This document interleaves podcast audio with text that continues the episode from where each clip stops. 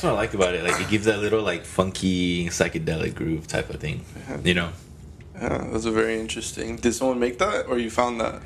I have my uh, my a friend made that for me. Like that's a that's a produced for me. Really? Yeah. Who made that? Um, I'm not sure if you know him. His name is Hector. You know my sister's friend Jocelyn. Mm, not. I don't know too many people by name, dude. Yeah. Okay. So she's my sister's like childhood friend. Like they went to elementary school together. So I've known her since I was in elementary school, and Okay. she has a brother. So That's interesting. her brother, yeah, like her, like I know him as well. So like we follow each other on Instagram, and um, she's told me that he was like interested in the podcast. Like he just joked around with her one day, Yeah, and I was like, and he produced for my sister's mu- movie. Like the music, The- like yeah, the sound and stuff. yeah, the, the sound, Nice. the, like the score, I think. Oh, okay. Yeah, like she, he's the one who produced it for my sister, and I really liked it too. Like it was, really, it was really good. Like it was a twelve minute score, you know, because the short film was like twelve minutes, hmm and he, I mean, I asked him like, you know, if he'd be interested in Doing in producing. podcast? Like, yeah, I asked him to be in, in it too, hmm but right now we're both busy. But eventually, I really hope to have him on here.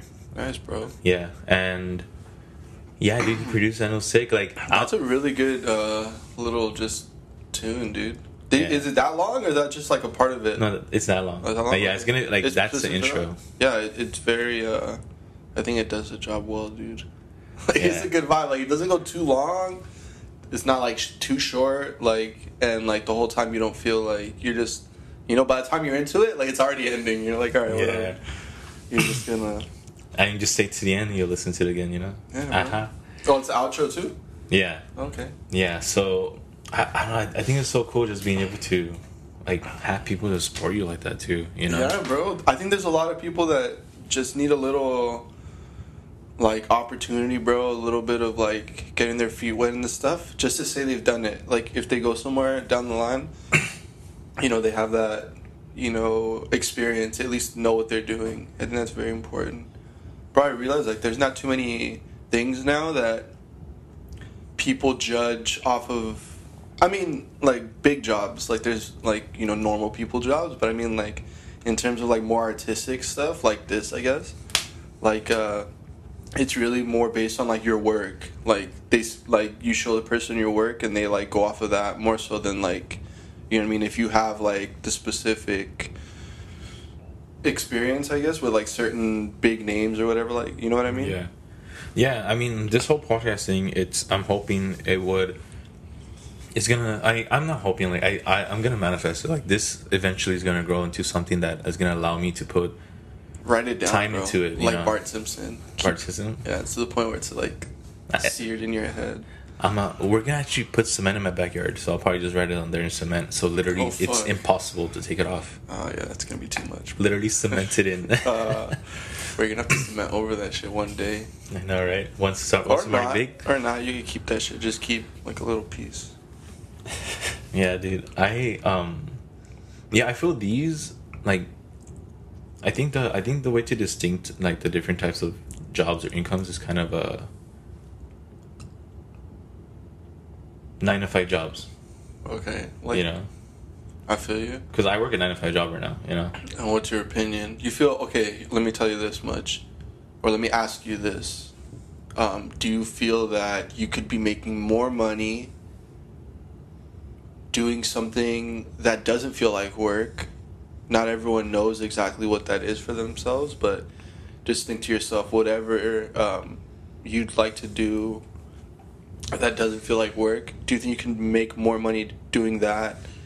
than powering it out and you know like we say echándole ganas dude like at a 9 to 5 or do you think like at a 9 to 5 cuz I'm like I'm not knocking like 9 to 5s like those are some of the hardest working people you know that there are they kind of you know make you know the construction workers They make bro, they make the America fucking- work. Like they make this country function. they keep us like where we're at and Yeah. you know they you know um, so you can't really knock them and especially you know it does teach like a certain uh, winner's mentality almost i think but in terms of money do you think you could in today's world you can make more doing something that's kind of like a passion you know what i mean I feel like there's uh Diff. I think.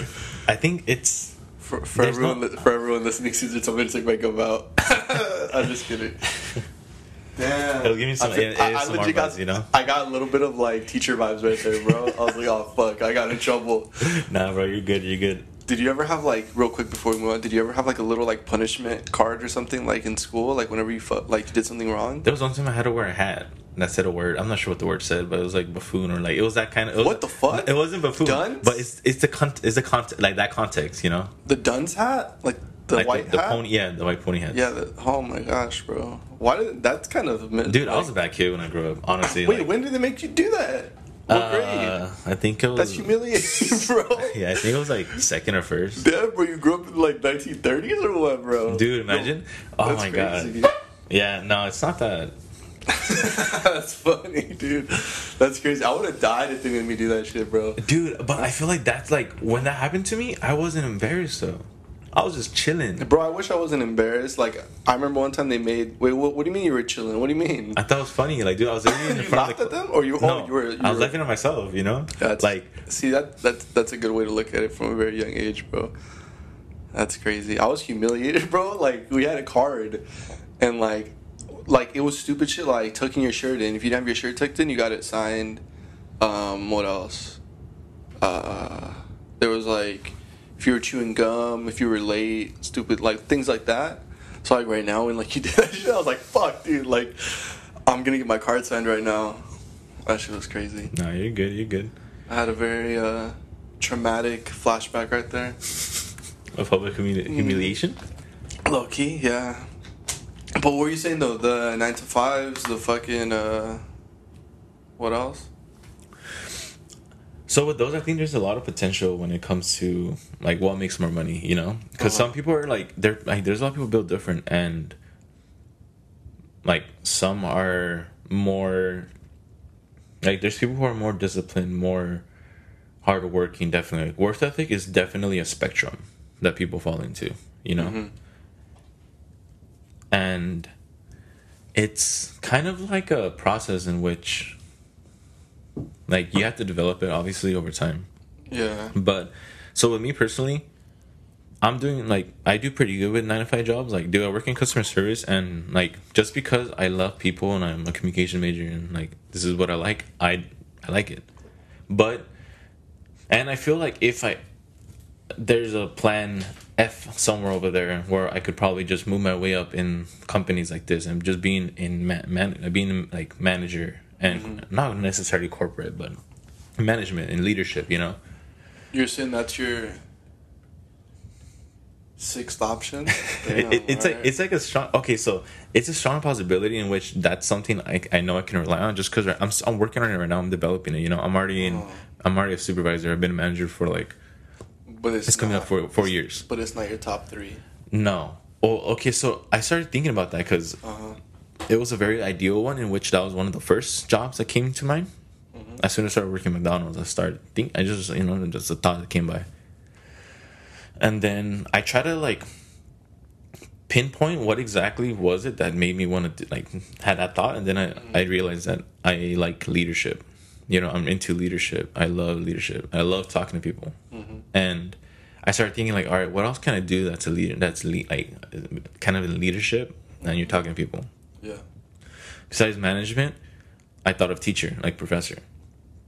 So that's something also definitely I'm interested in in the future. Obviously, I need to get my master's and doctor if I'm going to teach in a higher level of education. Mm-hmm.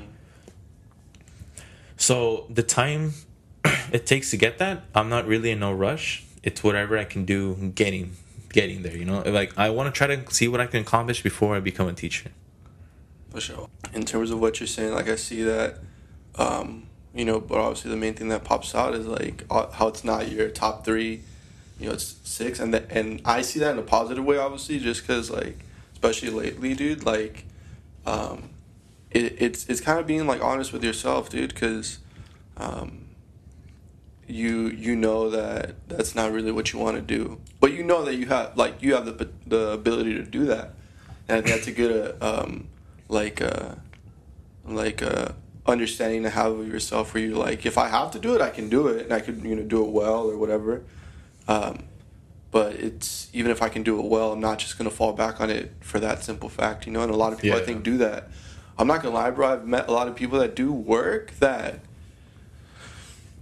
it sucks, bro, because it's almost like um, people don't recognize how important they are to you know society, and they kind of get you know fucked over, like in terms of like um, you know certain lifestyles. Like they should be able to make a lot of money, bro, like a lot more money. But there's reasons why like the worth of their work is like less compared to like other like uh, you know positions um, within the you know same company. Just a bunch of stuff like that, and I think that uh, kind of distracts certain people from. Uh, um, you know the fact that they they kind of sacrifice a little bit of themselves when they do the type of work you know? They don't really touch into their hobbies or interests. Some like i know some people that like you know even truck driving like my dad does truck driving you know a little more local stuff commercial stuff but he used to do kind of like long distance stuff. And you know you barely see him. And you know while yeah you got a roof over your head for your kids while you do this you know you kind of have to sacrifice seeing your kids and stuff. And you know there's a lot of that and it's out of necessity but i think um, it's that fear bro of like doing what you want to do because you don't know if it's going to work out. All you hear about is like small businesses and how they're barely stay- staying afloat and like you know you're probably thinking well i mean if i could do what i'm doing right now and make really decent money and it doesn't matter about like month to month like why would i sacrifice that to do something that yeah like yeah it's like an interest but you know there's no guarantee that there's going to be like that for sure Yeah, you know it's paycheck coming discouraging. in yeah bro there's a lot of things a lot of fear and uh i think that's big too bro like not only is it's not a, as easy as like you know yes or no it's like a strong yes and a strong no like you know when it comes to deciding that and uh yeah bro like i think that's why you kind of gotta have that mentality of or it's good to have that mentality that what i'm saying like you know you seem to have demonstrated um of like it's not your first choice to like do that but like if you could do that you would do that. I feel like everybody's like that and i feel like if more people were like that you'd see more like it i don't know dude like i guess like creative shit to say the least if not like what if like uh, the cure for cancer the guy with the enough intelligence is out like doing something else? Like i don't know i'm just saying random shit now Yeah. but you know what i mean? What if he's he never like you know got into that like type of like uh uh Like just the opportunity and the resources to like accomplish the potential that he has. Yeah, bro. Like he never he never got down to that path because he had to end, work a job. He didn't end up going to college because he had to fucking like you know work to help his parents pay the bills and stuff like that. You know, and they didn't. He didn't have a chance to like, you know, get there. Like it's it's a lot of different things, bro. But that's more into like you know school and getting into school and like going to school and stuff. Dude, I, I feel that's just like everything about that is kind of like a script that we're put into this life, you know? yeah, like especially here. Yes, especially here, you know, like, oh, you need to go to school, you need to go to college, you need to get your bachelor's, you need to get your master's, you need to get your doctorate. Like, the more, the higher education you get, you get more, you get more money. You get more money because you get put into corporate jobs that require that education. But something that, like, as you're saying all this, I couldn't help but think that I feel like there's a lot more people now our age who are more actively not like seeking nine to five jobs. Like, have you noticed there's a lot of people who are also starting their own businesses? Yeah, bro. A lot of entrepreneurial. Yes. Entre- Entrepreneur. I'm not gonna be able to say that right now. Yeah. My but speech is slurred, bro. it's all good. But yes, it's it's a trip, you know, and I mean this this whole podcast thing is something, you know, that it's out it's out it's out there is different, you know. And I feel that because as we're getting older, I mean, dude, these baby boomers and the generation after, like they just fell into capitalism and like wanting to get jobs and having to get these jobs. Like my dad is literally the same as you. Like he sacrificed his entire my entire childhood. I'm his only son. He has two daughters, and all of our childhood he sacrificed because he was going to school, getting his bachelor's at like 30 age 33 and he was working in full-time graveyard shift. Like Yeah. I did not see him at all. which like, is something a lot of people don't do. But at the end of the day, it's viewed as something. Um, obviously, it's not just viewed as something. It's, it's obviously very beneficial. Like it served your dad well to do that, but you know what what you're yes, getting. at what is. cost? You know, Yeah, like at, at what the consequences behind that. Like I'm so like he's a hard worker. I love him, and I and I look I look up to him in how like dude. How many people can say that? I I talked to him like he told me that for like three four for four years, he averaged four hours of sleep a night. Like, dude, he fucking literally overworked himself as well, and he got his masters too. Not just bachelor's, but his masters. Like he went to school for like four or five years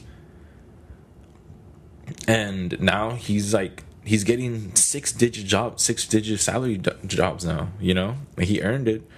And it for sure put a strain on our relationship you know? Where even to this day like i'm still actively trying to improve our my relationship with him because he wasn't there. And like i want i kind of resented him for that but then obviously i was a kid and i didn't understand.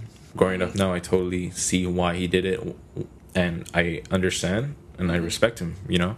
Because like everyone thought like everyone sees everyone a lot of people see it like that Yeah, I think I think it's it's also like a generational thing too. I think maybe like um, the generation you know we're kind of still a part of. I mean, we're still relatively young for the generation. You know, that's that's uh, emerging right now. the but- internet like the internet era Yeah, but I I think we're gonna get to a point where the internet's been part of our life more than it wasn't. You know, and when it wasn't, we are super young, so we didn't really know. yeah You know, we I think we um I haven't really thought about it too much, but in a sense like we were there when the internet was starting to get good and then we were old enough um, when it was already good and a lot of these kids now are here when it's already good. you Yeah. know, And that's the thing. And I think that's why we kind of feel like we appreciate it, but we're getting further and further from that time. You know? Yes, and what's the trip is that when you're talking about like, is it easier to get nine to five, nine to five jobs or not and get more money from that? Like, look at all these people, There's YouTubers. different jobs now. Look at all these YouTubers and all these like people on There's TikTok. different jobs bro, that Oh my god. they pay like upwards of the same amount because honestly like the i'm telling you the the technological era and the internet era has like really like created a whole new market i think of, Oh, for sure. people and so they required different trades different you know talents of people different um, you know creative you know uh, uh, you know ideas. They, re- they require creative minds now and you know different things that really weren't you know when you think of a job you know back in the 80s 70s you think you know either a, a well-paying job that where you needed a degree or you think of you know the supermarket the the grocery store the- Warehouses. the, warehouses you know the Like the mechanics versus yeah blue collar. collar like well i mean mechanics and these guys still need like some sort of training which they would provide but it wasn't the same but that's all they looked at you you wouldn't see like you know social media you know or or graphic you know design Yeah. and all this stuff that that kind of requires more of a creative you know thing um more so than like uh, i guess like industrial you know type of work yeah. um, and it's just crazy, bro. Like I think that's why, you know, you see more kids now like that want to follow their dreams because they can do it, bro. Like They- they, they can. can They just need it, the right yes. exposure. They just need the Which is you know, not the- hard the to do now with social media. Yeah, with social media now, it's, it's very easy.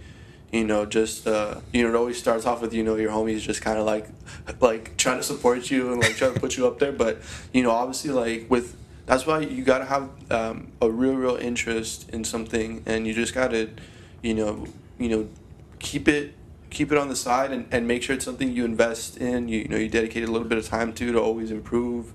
You know, be, and and just staying in the know, dude. You know, reading, being able to understand what's in, what people like, what what's going on, and you know how not how you can change something about yourself or you know do something differently to like meet those requirements but look at yourself and think well what do i have right now before i do anything that kind of maybe would fit right now? You know and i'll show this or I'll you know dive into this a little bit about myself. And then when the trends like every other trend changes you take another look at yourself and you think well what can I do? Or what what do I have right now that you know would best suit this trend or would best you know and and look at it that way I think a lot of people do that I see like kind of fail and like do shit which kind of discourages me because obviously like I you know deal with anxiety and shit like that. So like I look at that shit, I'm like, ah, fuck that. Like I'm not gonna deal with it. I'm not gonna you know put myself in that situation, and i stop myself before even trying anything or even thinking about anything. I don't even want to waste my time thinking about anything. And a lot of that is you know seeing these people that want to, you know, are so desperate to to just have fame or you know people want to say clout, but it's not necessarily clout, dude. I think it's more like, uh, uh, you know, advertisement. You know, you you want to become a household name or a popular name to the Yeah. point where, you know, your name is worth something now, and you know that's that's a, that's the the normal hustle of people, but it's those people, bro, that I see that do that shit, that that kind of uh, just want to like do what's popular and like change themselves and are always moving. You know. Um, I don't see them succeed as much. I, I think it's because if there's something that it's required for success, I, I, I think passion is required for success. Like, you know, in order to be successful, oh, I mean, okay, I don't actually, I don't think it's a requirement, but it's definitely like an enhancing tool, you know, to like just continue the work to get to become successful. And I think it's really hard right now for us younger folk, you know, the, our people who, I like that terminology. I like it. yeah, no, but okay, so it trips me out that we, a lot of us don't really know what we want to do right now. Like, it's really hard for us to pinpoint a passion just because it could literally be anything. Before you move on to the next thing, the que- more so than not really knowing what we want to do, would you say that's because uh, there's so many things we could do and we don't know what to choose from, or n- there's nothing out there that really we feel like we want to do? It feels both. What do you think? You think it's both? Yeah, Okay. like it's an illusion that people say that. Oh, I mean, like I, I, I only have these few options, So but you- then so you mean like it varies amongst people, like there's, I think there's layers. Yeah, like Okay. it, it definitely varies because people just have the illusion, like, oh my god, like without school I won't be successful. But at the same time, they could think of like, look at all these things I like. Imagine I make money doing these things, Mm. you know. But obviously, everyone has different depth to those, to those like Yeah. those thinkings, but. It's def it, like that definitely. What about affects it. learning things? What do you think about learning things? Like learning I don't think- things. I don't like think everyone teaching yourself like the like or educating yourself. Because think about it, dude. YouTube, Dude, YouTube teaches it. Like, YouTube, Google, Google alone, bro. Like, think about it. If you want to educate yourself on something, back in the day, what did you have to do? fucking go to library. Go to the library. Read dude. books. Read a book about it. You know, like oh, you know, you're thinking about something. Like if you really want to know, like the answer, and like not like have kind of just like this empty opinion about something, you have to go educate yourself, bro. Go sit down, read, dedicate time to absorb that information, dude. And like people now, you can hey Google, hey Siri, like what's what's this, what's that, and they'll right there, she'll read it to you, bro. Like like I'm telling you, like there's there's a lot of access to There's endless, like, lot of things. Yeah, it's dude, literally teach yourself. infinite, dude. some people, you know, and it, and Caesar, bro, like if you don't like reading, like there's that's just the classic way of learning something, reading it, right?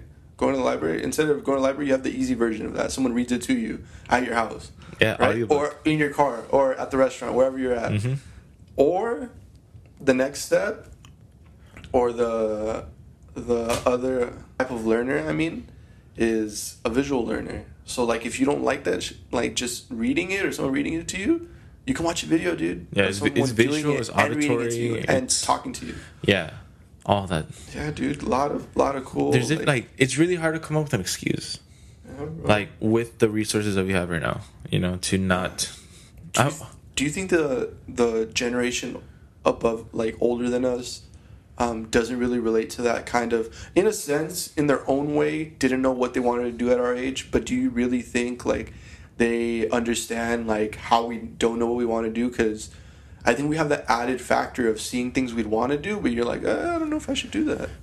I don't know if i'd be for sure our exposure to like the generation technology. yeah like the generation older than us didn't have like facebook didn't have youtube and stuff. They had people who were raising them that were all old-fashioned manual.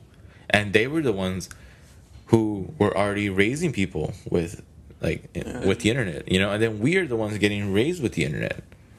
So I don't like. I feel that just because we have the exposure, like how much the internet really is affecting our lives, and like they can or cannot, like believe, like understand what we're going through. Because, dude, like literally seeing like imagine David Dobrik, like imagine having his lifestyle, dude, doing random shit, recording, Bro, hanging out with homies, and making millions of dollars. It's crazy, bro, because I think even part of his success, or his main success, in my opinion, is giving people that impression of himself or of his work. Where it's like, oh shit, I could do that. I can relate. You know, that's so cool. That's like everyone has that friend. Like everyone knows like someone that's kind of like David Dobrik, bro. Like I think everyone relates to him because everyone has had that friend, like that kind of quirky guy, that funny guy, the guy that's never like there's never a dull moment. You know what I mean with that guy? And I think that's part of how he sells success, how he sells his success. He, um because I really don't think a lot of people, a lot of people could actually do what he does. I really don't think there's too many people that could actually do what, he does. You know, we would have definitely already seen it, but it's someone that you know, and I think you know it has a lot to do with you know our um, the world is changing, bro, and I think uh, people our age kind of are scared, bro. And if you've noticed, a lot of trends aren't new shit. It's not it's not new stuff. It's stuff that was new to us when we were kids, and now it's nostalgic shit. For example, um, um, well, I mean, just for everyone in in in I think this one that I'm going to use, but I don't know if you've you've seen this. This isn't necessarily like a, a crazy nostalgic one, but it's relatively nostalgic, but mo- for more for you know bigger generations too. Is uh, the Grinch with uh, Kylie Jenner? Have you seen that? The what?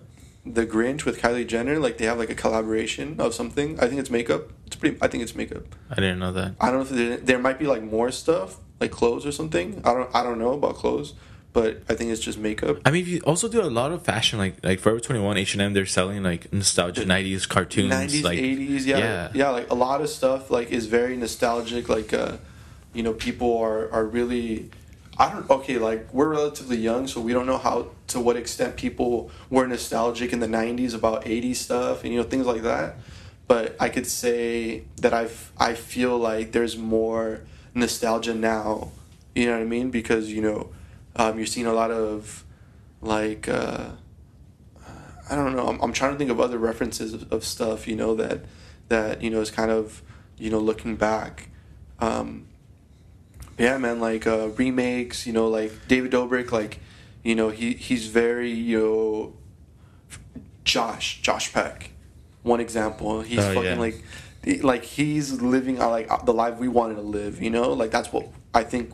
He and he he makes sure to to appeal to that like uh, uh, what is it? Um, I'm thinking of the word relatability. He's thinking to like have that relatability with people. You know, of like, dude, I was you. I would watch this guy, and like I told myself, if I ever got famous, I'm gonna like become best friends with him or something. And like I have the power to do this, I'm gonna do it. You know, he does. He's doing with this money what everyone would want to do with this money. You know, he's not really selfish. He doesn't really. He gives a lot of money away too. He gives more than money away, dude. Like, Like, he- more he- gifts, cards, all and, this stuff. And like, but even more than that, dude, it's kind of just kind of like even just visiting people, dude. Like sometimes I'll just like, you know, visit people because you know he knows what it what it feels like to want, you know, to ha- be visited like just by. You know, asking or you know, hey, you know, I wish I could see this person. That person saying, okay, and just coming through to see you. Like he knows what it's like to be the fan, and I think I really don't see him as a star. Like he's a star, like from his from what he's achieved, but he looks like he's just like the the world's number one fan. You know, like like the fan that has access to these resources now that can you know really dive into his like uh, you know whatever he's into and you know at will has yeah and I don't know, dude. I think that's that's something that a lot of people don't really realize, but like he it's something that like I think he you know makes sure to stay true to. But I mean, everybody to their own, bro. Everybody has their own little thing that people you know are interested in want to be around and you know want to listen to or want to you know take a part of, and so he's a good example of someone that does what he wants really well. I guess. Yeah, I mean, dude, they're just people that like that that are just built different.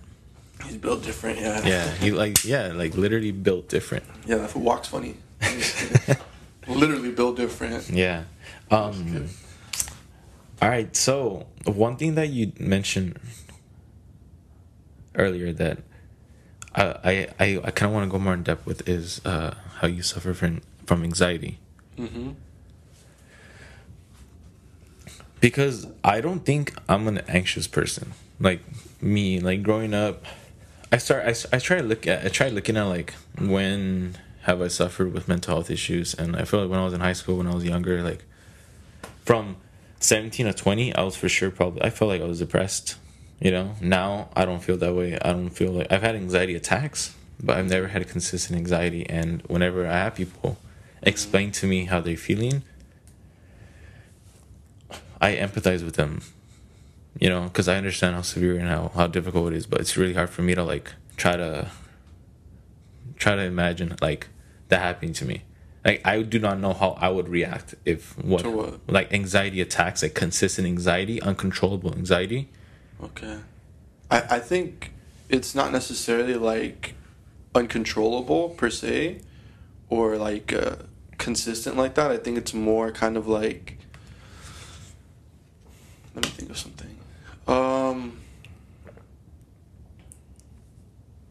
It's kind of just there, like very like low, like hidden. You know, it, it kind of you don't realize it's there. I think the best way to word it is like once you come like the moment you realize you have anxiety and you suffer from anxiety anytime something in either inconvenient or not even inconvenient dude just anything anything that requires you to kind of like infer something you know could set off your anxiety. Obviously everyone has different anxiety. There's different things that people like um, that affects their anxiety. So it's something that um, you know obviously varies with everyone but it's um, i think beyond that it's it's kind of like unfinished business for lack of a better way to say that like anxiety i think stems from you know traumas different traumas different experiences um, where you kind of you kind of uh, don't you, you don't know how to talk about it. You've never talked about it. And I think, to be honest with you, at least from my experience, I know a lot of Hispanic people that deal with it. You know, this Hispanic thing because, you know, our culture, doesn't matter where you come from, like the parents are more or less the same. They hold the same beliefs, they hold the same ideas of, you know, you know, the general respect. And especially in today's world, bro, in, in how, you know, kind of um, we're kind of demonized by you know a certain group of people, right? And so that all that definitely alters the way Hispanic you know people raise their families, the expectations they have, the kind of um, blatant but um, blatant but um, loving at the same time, if you can you know think of it that way, disregard for um, you know um, like a fear way of thinking. They don't really want that. They want kind of like, no, you got to do this. So, you know, a lot of Hispanic parents, I, I think you'd agree, want their kids to go to college, do well in school, go to college, um, get a job, have a family, and have a career, and that's it. You know, the American dream, essentially. Um, if you ask them for a number, they won't give you a number because they don't have a number in their head of how much they want you to make or what kind of job. If you ask them what kind of job they want, what career, they don't really have an. They don't. They won't tell you that, but they just know that if you want a good paying job, if you want to be able to take your fa- to take care of your family, I'm tripping over my words. You have to have a career. You have to have a degree. You have to have that job, that steady income. Otherwise, you know you're going to be struggling. Life's not going to be impossible, but it's going to be difficult. Um, and that I think adds a certain um, anxiety to to their children, especially in today's world. So you see a lot of a lot more anxiety, I think, with people our age and younger, slightly older than us as well. You know, up to like ten years older than us, the '90s kids and stuff like that. Um, and then not only that, but you see a lack of a lack of empathy on the on the side of the parents you know so you you tend to see a lot of kind of like i give up what I wanted to do because that wasn't going to get me anywhere back in my day. You know what I mean? If I wanted to do this, I loved doing this. If I wanted to do that as a career, I would have barely been making it. I would have to live with my parents, you know, forever. You know? And those parents have also lived through a time of inflation, bro. Do you know the cost of college back when our parents were young, dude? Like fifteen thousand. Yeah, bro. For four years. Yeah. For four years, it was that much. For the whole four year tuition, it was that much, bro. You know how much it is per year for us now, bro? On average, no. On average, dude. Okay, it could have gone up or down. When I was there, it was roughly in the thirty thousands per year, bro. Total cost for the year, one year. So for three, four years, bro, that's one hundred twenty thousand dollars, bro. Whether you put it in yourself or whatever you, whatever money you use, that's how much it costs. Just the cost. That's how much it costs.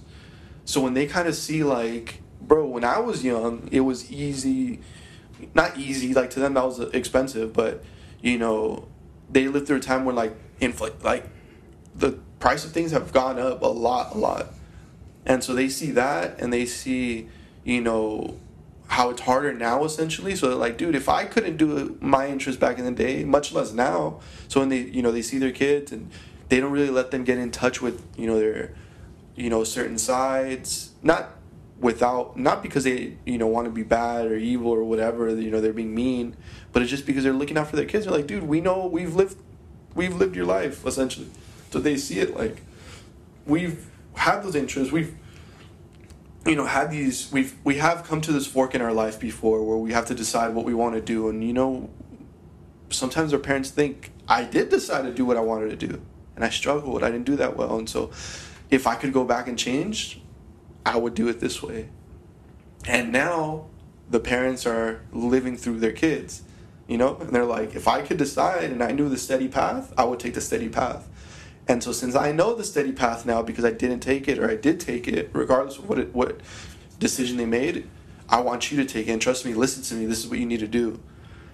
And that mixed in with, you know, different things going on now, mixed in with, you know, it's just a generational thing, dude, that causes people to have like a certain anxiety, and it's that interaction that their parents have with their kids that causes that anxiety. I don't like, for example, some people have major, major anxiety from neglect from their parents, right? But um, sometimes you could feel neglected and never be neglected, if you get what I mean. You know what I mean? Like your parents could always be there, yeah. always talk to you, and you could still feel neglected. You know what I'm saying? And it's about how your parents go about that. You know, some people don't feel neglected and some people do. You know what I mean? Well, I think it has to do with what they talk about. You know, like whether they're talking about, hey, how's school going? Mm-hmm. How's you know how's work going? Instead of like, hey, how you feeling? You know, like, like, yeah. are you happy right now? Is this what you want? Like, like instead of asking them what they're doing, asking them how they're doing. Mm-hmm. And I think getting deeper with those layers is what makes like people feel neglected or not like was make them makes them feel like their relationships are important or not.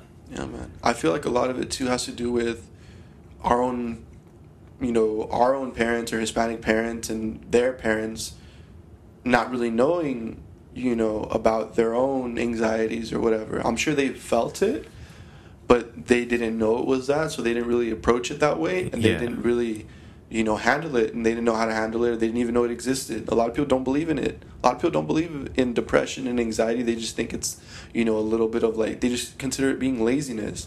Laziness is a effect. It's, yeah, it's a side effect from anxiety. Yeah, a side and the effect from depression. depression. The, the causes, you know, different things. Yes. It, it it comes off as laziness because you know when our parents or anyone else like felt that way, their way of getting through it was just doing it, which in a lot of cases is enough to get people to do it, but not every case, bro. It's not always the case. Yeah. And so for them, they just think, oh, well, I did it this way, you know, you could do it. And that's, it's a certain way of thinking that, that kind of gets in the way too. Not everyone's the same, bro. Not everyone has the capacity to do the same thing. And I think that's the thing with anxiety, dude. Like, everyone's is different. Every, everyone's is onset by different things. Like, for example, my, my anxiety, um, you know, not to get too too you know detailed into like you know, you know anything specific, but like it has a lot to do with three major things in my life, which I think a lot of people, you know, would say these are like big things in their life as well. Traumatic. My academic academic life, my um, for those that play sports, sports life, and you know my relationship life, my my love life, whatever. Um, but mostly the two that I really really suffered from were academics and sports. Those were the two that really really kind of like, you know, that those were like my foundations for my whole life essentially. Like I played sports as a little kid since I was like six years old, so it was a big thing for me. Um, academically, you know, I was always my parents weren't really like pushy on me, like to do well. Like there's a lot of parents that whether you do well or not, they push you. And there's only there are those parents that push you when you're not doing well. But when you're doing well, they kind of just let you float, like let you do your own thing. And that's what kind of what I had. Like when I was doing really well, my parents were like, "All right, he's got it. You know, keep going." But when I did bad, they'd be like, "Hey," you know, they'd get back in there. And you know that relationship kind of like kind of left made me feel for a long time like I was just left out on my own because I'm not saying I did well, but I did well enough to not need parent inter you know intervention like where they need to call my parents or you know talk to my parents say he needs to improve here or there. I was just decent. As I got older, I realized how much more important it was, and I did you know I did always fight to be the top of the class and stuff like that. Um, you know, my group of friends, we were all like, uh, we were called the nerds, bro, in high school. I mean, middle school, going into high school. And in high school, we had um, we split up. We went to different high schools. You know, you know that. That's how Yeah. you met like our friends, but or you knew them since before too. But That's how I met you. yeah, you met me through through Anthony. Yeah. Yeah, but um, like he was part of like our group of the nerds, and yeah, bro, like we would always like compete to be top five of the class because we got rankings, and that was like a very fun way to do really well, and make sure I was on top of my shit.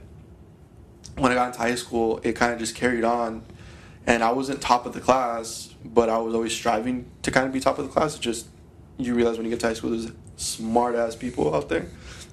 Smart they're ass just built people. different, Like, like- they're just built smart as fuck. Like they were meant to be top of the class, and so you can't really compete with those people. But um, you know, you, you were up there where you could kind of be like under them and stuff.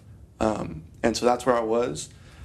And then getting to college, bro, towards the end of high school, um, that's when a lot of shit like kind of got, you know, a big going to college like a big you know rude awakening essentially.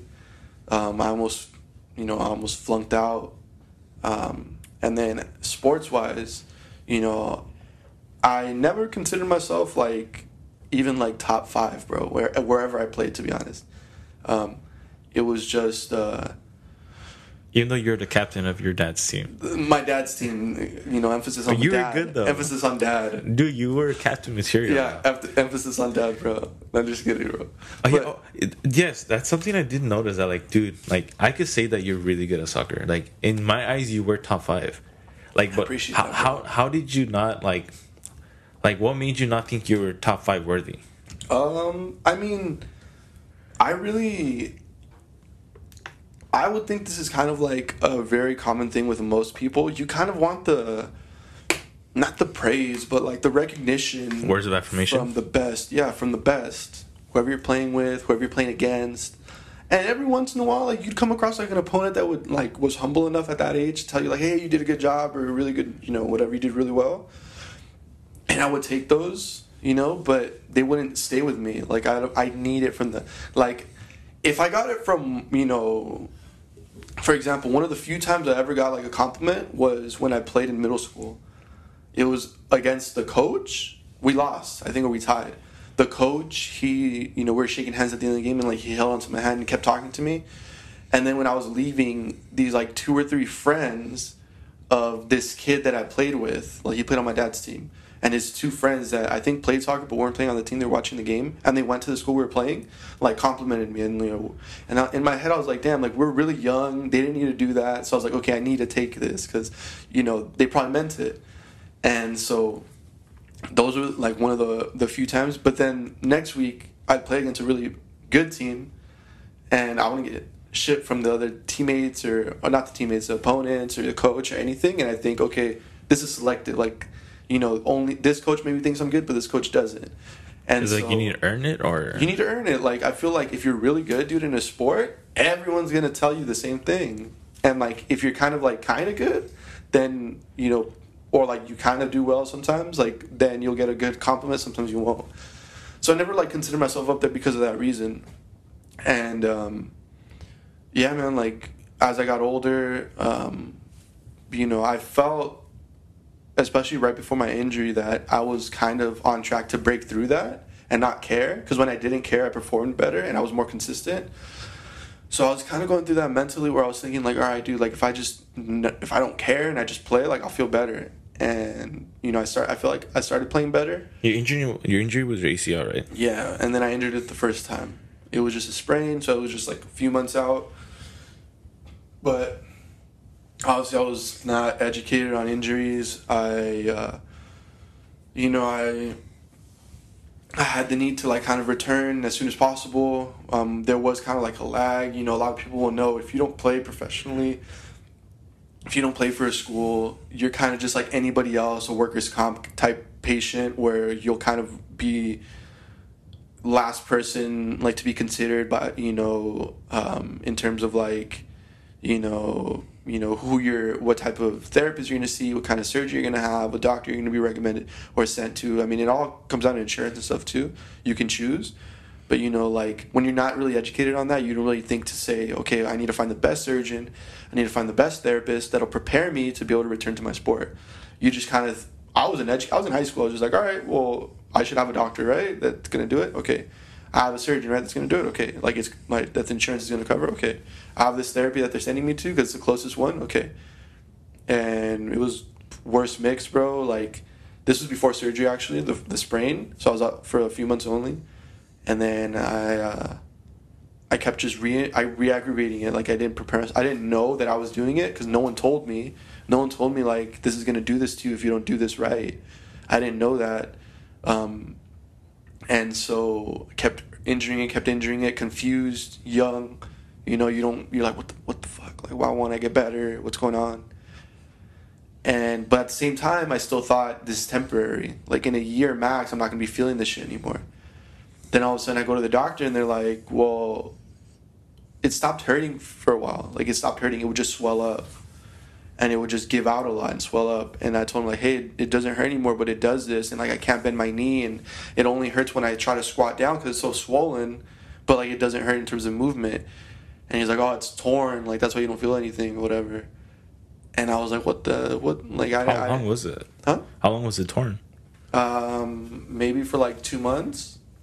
Oh, Like I went because I was out Two for like months with a torn ACL. two yeah two to because essentially like um you're not gonna feel it because it's not attached to anything anymore. Oh my gosh, you know? Dangling So, in your yeah. body. and it's just a part of you that yeah gets blood flow but it's only getting blood flow in a sense to have its flexibility. It's not really there aren't really nerves in there. Like when it's partially torn you could feel that and it hurts. But when it's fully torn there's nothing like it's meant to just keep your bones together essentially and connect um, so when it's detached like your bones just move like in ways that they shouldn't really move. And so when you tear your ACL, the need for surgery is if you're playing a sport, you could tear your ACL completely Live your whole life. and live your whole life no surgery because you, the normal person you know if you operate well and you strengthen everything else you don't need your acl but if you're playing a sport you're constantly you know stepping you know you're pivoting you're you're causing movement like in your knee that could move without the support of the acl and hurt other ligaments and hurt other tendons and muscles and so it's uh, very important that if you play, you go back. So obviously, there's no question. When he told me that, I was like, "All right, I got to do my surgery. I have to." Like, it was not a reality to me that I was not gonna play soccer, bro. I was like, "Oh, you know, just another hurdle, but a bigger one." Like, I got to get surgery, and I was like, "Oh," like for a second, I thought, "Damn, that's pretty cool. Like, I'm gonna get a major surgery. Like, I'm gonna look like a real athlete." And then it just never came back, bro. And I kept playing, and then all of a sudden, another on another play, I wasn't prepared, bro. I didn't get enough. I didn't go to the right therapist. I didn't go to people that prepared me, that educated me, and I tore it again. And that's when I decided, fuck it. Like that was my senior year. My goal was to play college soccer, bro, wherever, and get my education there, get my education paid for, because my parents really couldn't afford shit. Um, and so I uh, I was hoping to do that and play sports, bro. You know, get priority in my classes. You know, play sports, stay fit into my young, you know, adulthood. Dude, I was looking so forward to it, and senior year, I decided like I can't, dude. I injured myself twice. I, you know, our school was kind of like had a bad rep at the time. I think you know, like there was shit going down. This our program specifically was doing shit. Like we were doing terribly. Like I was not gonna get viewed anywhere. I didn't know about going to try out at schools or anything or doing any of that. And so my first thing was to go to was to fall back on my academic shit and then go to the first school that was the best the best ranked in all the schools that I got into. And so I went to that school, not playing, not doing what I wanted to do, like studying what I wanted to study, just going for that reason because I was really just banking on, well, if I can't play anymore, I have to rely on my my academic, you know, performance. I get there, bro. I get a, a rude awakening, bro, in terms of like how I got my, you know, you really learn that you know, an A in high school doesn't mean shit in college. It does not. You know what I mean? Like Yeah. getting A's in school in, in in in high school, it could if you have the right mentality. Like I'm not saying the right mentality won't get you straight A's. It could, but the simple fact or the simple yeah, the simple fact of getting A's is not going to guarantee you success in college. Also, the education. Like, I'm pretty sure the schools we went to kind of like they suck. Like when it comes to preparing you for college. to- bro, like I, I, friends I knew live out like in the you know San Diego area, in nicer parts of the San Diego area, and they get you know college prep classes. You know, Yes. outside of school, they get they get uh you know certain training, certain tutors, certain tutors, extra stuff to make sure they get into school. Yes. SAT trainings. Like I didn't know about the SAT until I got to high school. Yeah, These dude, guys have high- known it since, school since sucked. probably like middle school. They've probably been learning. Okay, I need to pass this when I get, finish high school, so I'm going to start preparing right now. You know, and they excel through high school with their grades. They know that they need to, you know, you know, be involved in whatever it is.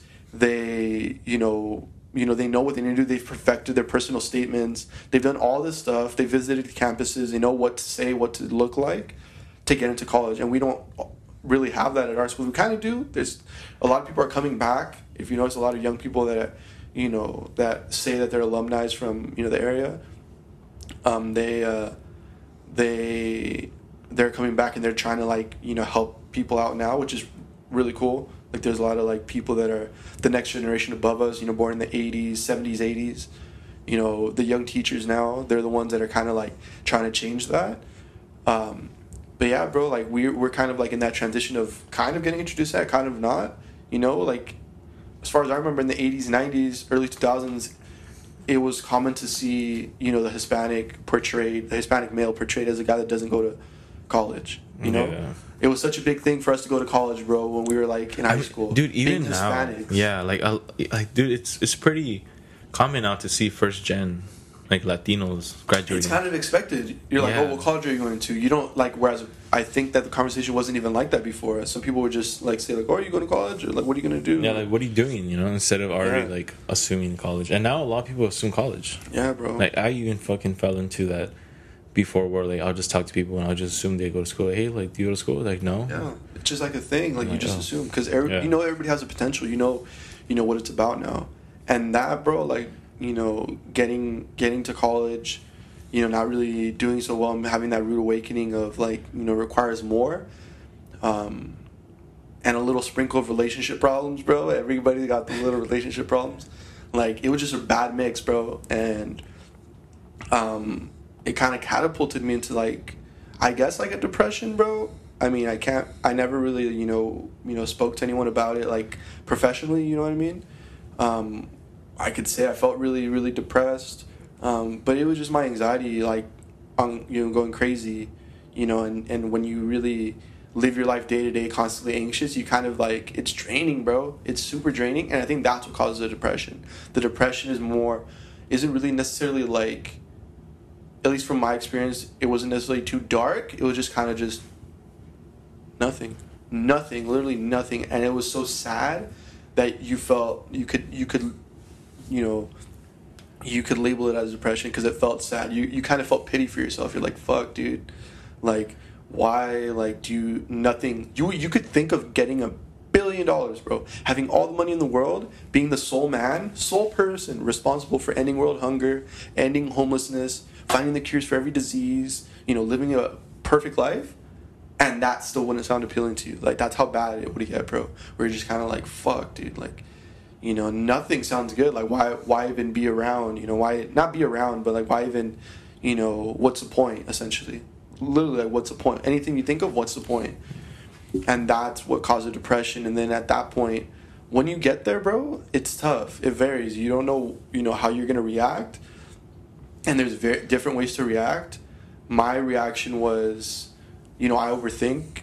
So like I used that to get myself out of that situation where I was kind of like, well, what if I feel this way because I'm not necessarily doing, you know, things that I want to do? What if I'm, you know, I've I've become so comfortable and so used to doing things that I don't want to do, but I feel like I need to do so much that I didn't see it as something I didn't want to do. I just felt like it was something I needed to do and I didn't like doing. Not not as much as like something I didn't need to be doing. I could be doing something else. And when you view it that way and you think, you know, you could be doing something else, you could change it, you know, what what what's what's the like what do you have to lose essentially you know like you're doing the thing you need to, you feel like you need to do and you feel miserable you know what's what does it hurt trying something else you could be miserable doing something else trying something and you're miserable either way but this time you're trying but that trying probably and i'm just saying probably to try to be positive obviously probably could give you a better outcome than doing what you feel like you need to be doing. You know what I mean? It could probably cause you to, you know, feel a lot better, you know, without feeling like, you know, you're taking a risk of being miserable doing something else. If you get what I'm saying. You know what I mean? Like regardless, yeah. you can be miserable doing something you don't want to do. Why not do something you want to do? Yeah. And be miserable doing something you want to do.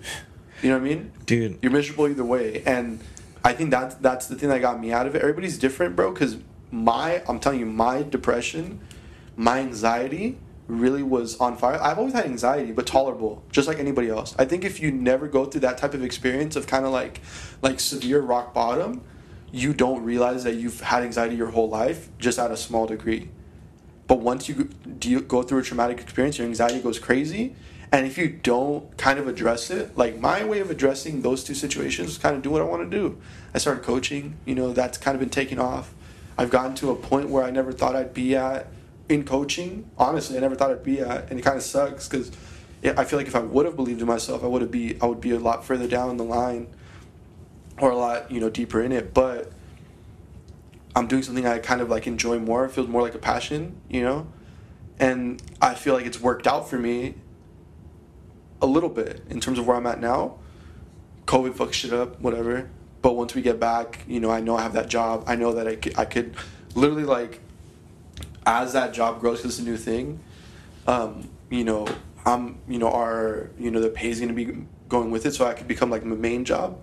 But not only that, I've felt like you know investing time into something that I want to do, and investing you know you know time and dedication to things that I like doing, um, have helped me you know deal with that you know anxiety have a little bit more of a manage on it and kind of just like uh, you know i feel like people's anxiety bro is different like no like maybe a few people can relate to what i'm saying but i think everybody has their own a lot of people are probably gonna be listening and be like uh, yeah, kind of but you know mine is a little different and i think it's because it stems in different things and so if you don't address or it comes it's rooted in different things so if you don't really address that it's always going to be an anxiety. It's always going to cause you to feel anxious, you know?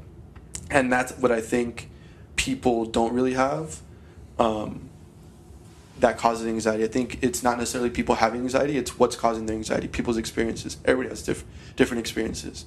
You know what I mean? Yeah. Like, I'm sure when you had anxiety, when you felt it, it's because you were going through something specific at was, the time. was super traumatic. Yeah, like it's and and now you might not be feel you know experiencing too many traumatic events maybe some little ones that cause little anxiety like episodes but not big ones that you think about every single day that are consistent you know what i mean yeah that that ride on you every day for you to feel constantly anxious yeah i know like i think about this just like just because like dude i ju- i consider myself fortunate like that i don't suffer with anxiety that i don't that i, I think you do have anxiety bro but you're not feel anxiety right now. Like uh, yeah, like it's not extremely anxious. I started cause yeah, I started thinking about that because I feel that what I was talking um about. Can I tell you something real quick? Yeah. I feel fortunate that I do have anxiety.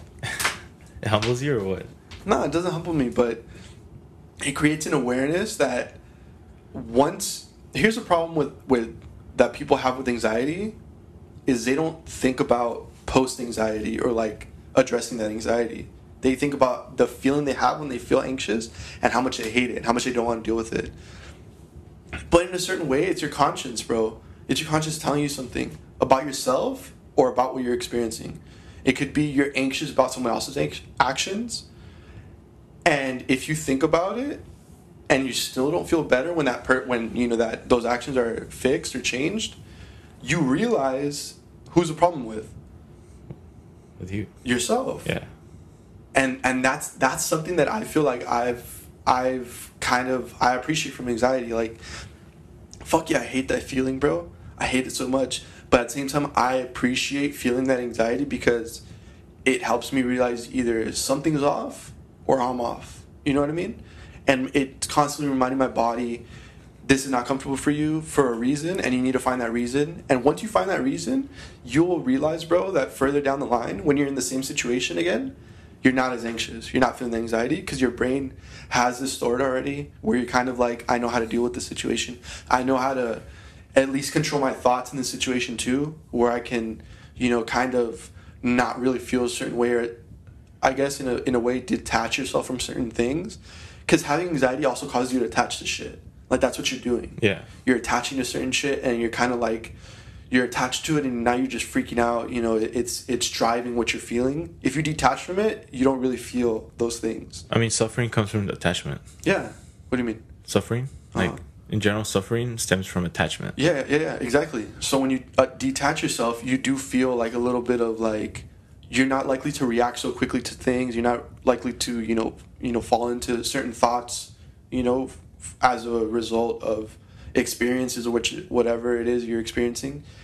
And i think that that is something that you learn when you're aware of your anxiety and what causes it.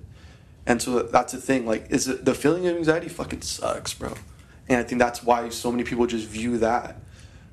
But you gotta you kind of gotta appreciate your anxiety sometimes bro. Like because it's not always gonna be there. Your anxiety is not always gonna be there because you're eventually you want to get to the point where those anxieties have caused you to you know be able to manage things a little better.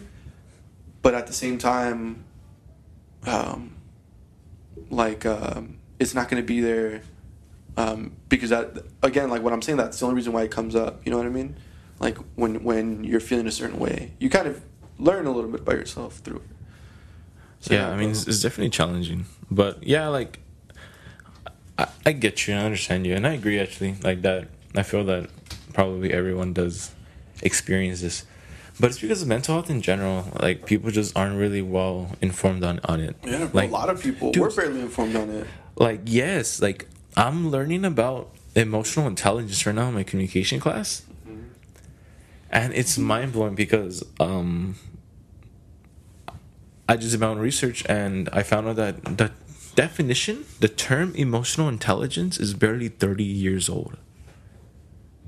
like okay Like the American, like the English, the English definition, the English term emotional intelligence existed for thirty years.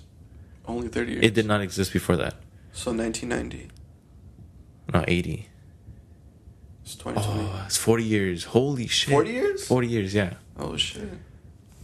I mean, yeah, bro, there's a lot of shit that's like relatively new. Like you'd be surprised, like with uh, um, when I was studying kinesiology, bro. Like you go 15 years back, totally irrelevant. You can't be learning that shit. You're gonna you're gonna hurt people. You're gonna you're gonna fuck people up do with the wrong information. And It's so advanced. We're barely learning about ourselves, bro. Our Yeah. own bodies. dude, like, we're Much less like psychological, much less mental, much less like um, psychedelic, But bro. either way, like everything else is getting better. Like, Yeah. I mean, We're still learning. Yes, even like it was psychedelics and just mental health. John Hopkins in the year 2000, so it's already been 20 years. They opened up a center for psychedelic and consciousness research. You know, and like 20 years later, it's thriving and it's getting even better. Where like all Yeah, these bro. other elite universities are trying to start their own programs as well Yeah. with psychedelic research. But I started like thinking about all this that we're talking about. It made me like realize of like especially right now with technology and digital era and Yeah, the internet. We might just. We, I, I'm pretty sure right now we're currently going through like a form of an era of revolution. Like We you are, know, like the agricultural revolution, We the are. industrial revolution. Like, dude, this is a whole revolution we're going for. Like, we are the guinea pigs of society, Mm-hmm. implementing internet and digital Sprinkle a little bit of sprinkle a little bit of culture in there. It it adds a lot. Think about it. A lot of people that are going to jump on these opportunities are a little bit more not per se privileged, but like if you're not from a privileged like background, you're kind of going to be an outlier almost in, With your, what? in your group. So for example, um, in out here in uh, the America, but um, what's it called? Um, yeah, bro. Like what I'm saying is, like, we're accepted in all these things. Like I'm not saying like Hispanics aren't making podcasts or we're not, you know, good at making podcasts. Where um, there's a reason why you don't see a lot of them, and it's because um, of a fear, I think, of not just tapping into their talent. I know a lot of people, bro. Not even personally, I know of people that I've seen online or whatever that could do well. Like if they had an interest in doing something like, you know, like a podcast or a show or YouTube or whatever. They have a good personality, whatever. They would fit perfectly. But they don't really have that freedom of doing that type of work. You know what I mean? Like they're not really, they don't really, they're not used to having that. That's a possibility. Like their parents are kind of like, what? Like, why are you gonna do that? And this isn't this isn't just exclusive to Hispanics, bro. You know, Middle Eastern, Asian, Black, anyone. Like, it doesn't matter what you are. Like, nine times out of ten, your parents, if you're not white, bro, I'm sorry. If you're not, like, at least partly, your parents kind of tend to have, and even white, I don't know, like, even white, but I'm just saying, like, uh, more than, like, there's a there's a large majority of, like, white or- POC? or, or, what do you mean? like there's a high percentage of POC, like people, people of color. No, Yeah. people of color, but even white people too are included in there. I have to include them there too, where if, if their parents are from like a certain generation, they need to go to school, get a job, get a degree, and that's it.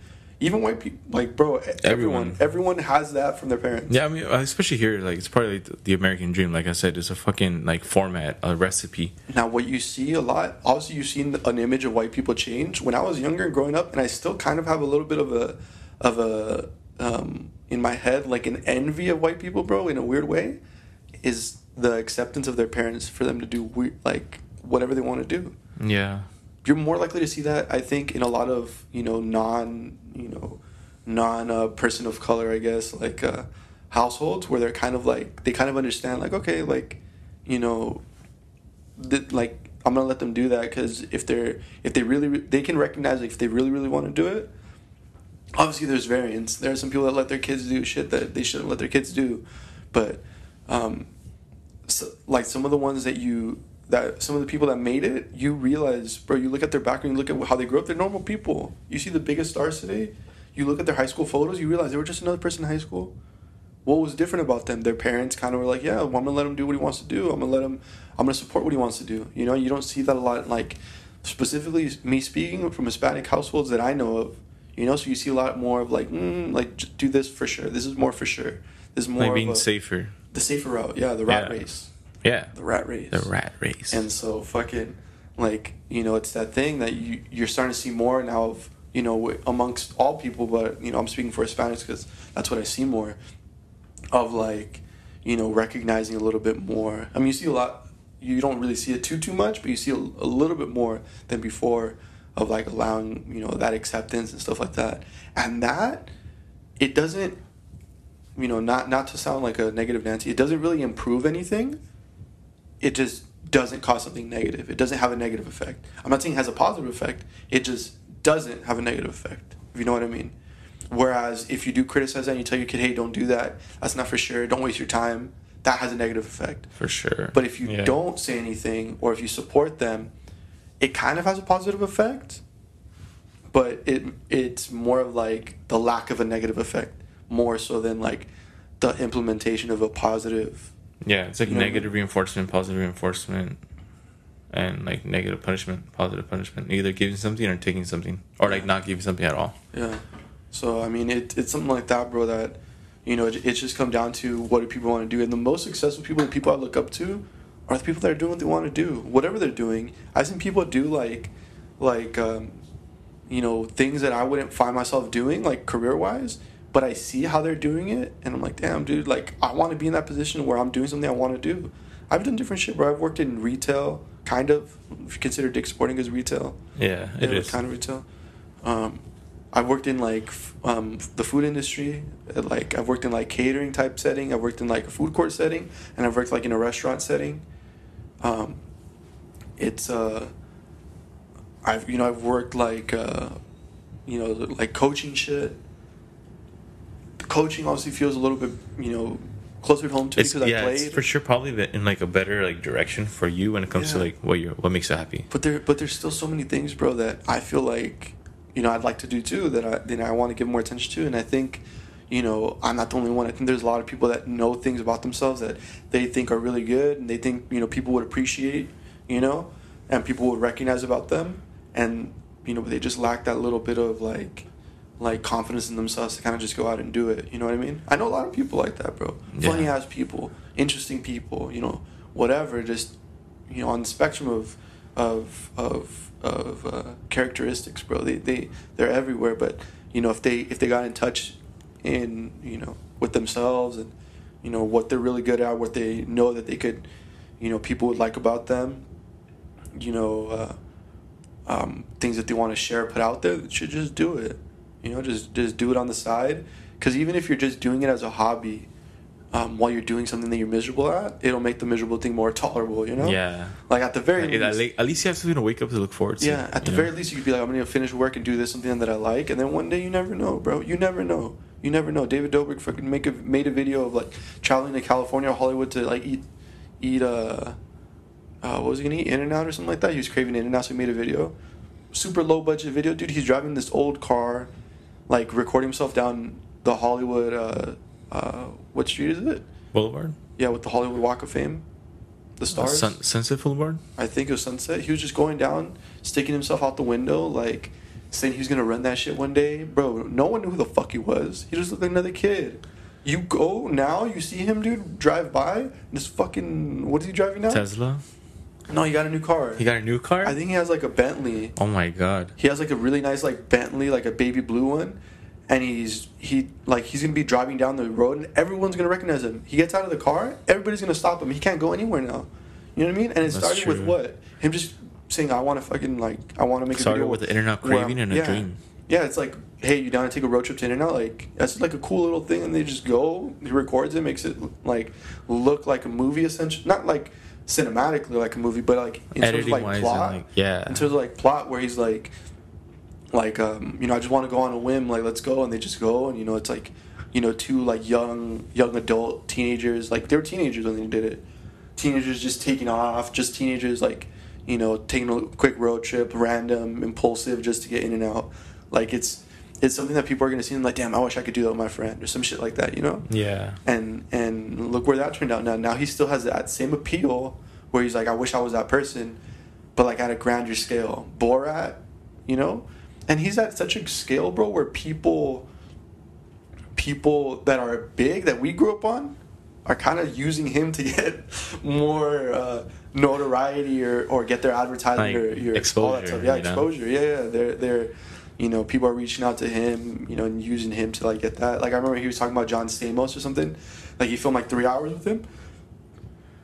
And John Stamos is used to you film three hours. I get three hours like on the you know, or at least two hours, one hour of that footage is going to be put up, or even less, like thirty minutes, whatever. Like I think David Dobrik used like eighteen seconds or some shit like that of the footage he filmed with him, and he was, he called him or he contacted him. He's like, "Yo, what the like, what's up with this?" Or next time he saw him, he's like, "Hey, what happened? Like, why'd you only use like whatever?" But then he realized like you know that's all he needed, and he got millions of views. Like his videos are four minutes twenty seconds long, bro. Like he does that on purpose to like he explained it too, where he kind of just uses snippets of you know what people want to see, you know, and it's that, bro. Like just getting in touch with that shit. Imagine having a life where you just like do fun shit and you entertain people and you know you make people laugh by just being a certain way and you know make people just enjoy themselves watching you. Like it's crazy, man. There's so many possibilities out there with the with stuff. You know, he's not the first one to do that type of work. First one to do it now, like in this era, using technology, using social media. But he's not the first person to kind of like, you know, get notoriety from that like type of thing. You know, and you see a lot of that shit now. Bhad Bhabie, how'd you get big? That's Or- true. Is her name Bad Ca- Baby? Catch me outside. Catch me outside. Yeah, I think. Yeah, I think her name's bad. Dr. Phil, dude. That's how she got big. There's a lot of people that just got big like that, dude. Accidentally too. Not even, bro. I don't think it was accidental. I think No? it was just they were they shot their shot and they made it. I, yeah, it's not like true. they just like tossed it. And they just they shot their shot and they made it. a lot of people. Yeah. It looks like accidental because a lot of people shoot their shot and they fucking miss, nasty, nasty. And so that's the thing, bro. Dude. crazy. Yeah, I mean, damn, we fucking We went on tangents. we went we went nah not in tangents. We freaking did a full circle, man. With the American dream, you know, just being able to hopefully everyone. I really hope uh, people like get the need and the drive to do things that make them happy. You know, don't just fall into their nine to five. Like this whole podcast, this is my form of escapism. You know, like I'm surprised my fucking my dad and my my my family they support me, but Yeah. I mean this is like yeah, this is just a start. Who knows? Yeah, everyone everyone does what they can, bro. You know, like parents never have bad intention. You know, they always have the best intentions. It's just, you know, it's just what they have in their arsenal. You know what I mean? It could very much be like y- your parents support you in a certain way because whatever you were doing, they relate to a time in their life when they were doing that, and they're like, oh well, you know, if I could have, you know, this type of support, I would have given, I would have liked this, so I'm gonna give that support, and that's that's part of what it is too. Everybody's different experiences, and so you know that's that's a very like, uh, you know, ideal thing for I think parents to have is to kind of like have gone through something their kids went through, so they could know what to tell them. Um, but yeah, bro, even even then, like when they think they know what they're gonna tell you, like it doesn't necessarily like apply, and sometimes it does, sometimes it doesn't. When it does, it's amazing. When it doesn't, it's kind of like you kind of gotta kind of gotta just try to see the the effort in it, the, the point of it. You know what I mean? Yeah, you know, like the, yeah, the intentions are there. Sometimes the execution isn't, yeah. but yeah, the execution sometimes. But yeah, like, um, but yeah, bro, like, especially in terms of like, you know, real quick to touch back on the whole anxiety thing, like, you know, I think it's just becoming something that people are more aware of. I think everyone has it. I think everyone is gonna feel it in their lives at different times, at different degrees, in different waves. It just comes down to what, you know, what sets people off about it. You know, like I'm gonna tell you one thing. I think everyone gets anxiety with their relationships. When you find your your your wife, bro, your wife is gonna give you anxiety. Hundred percent. Doesn't matter. Especially if you love someone, if you care about someone a lot, they're gonna give you anxiety.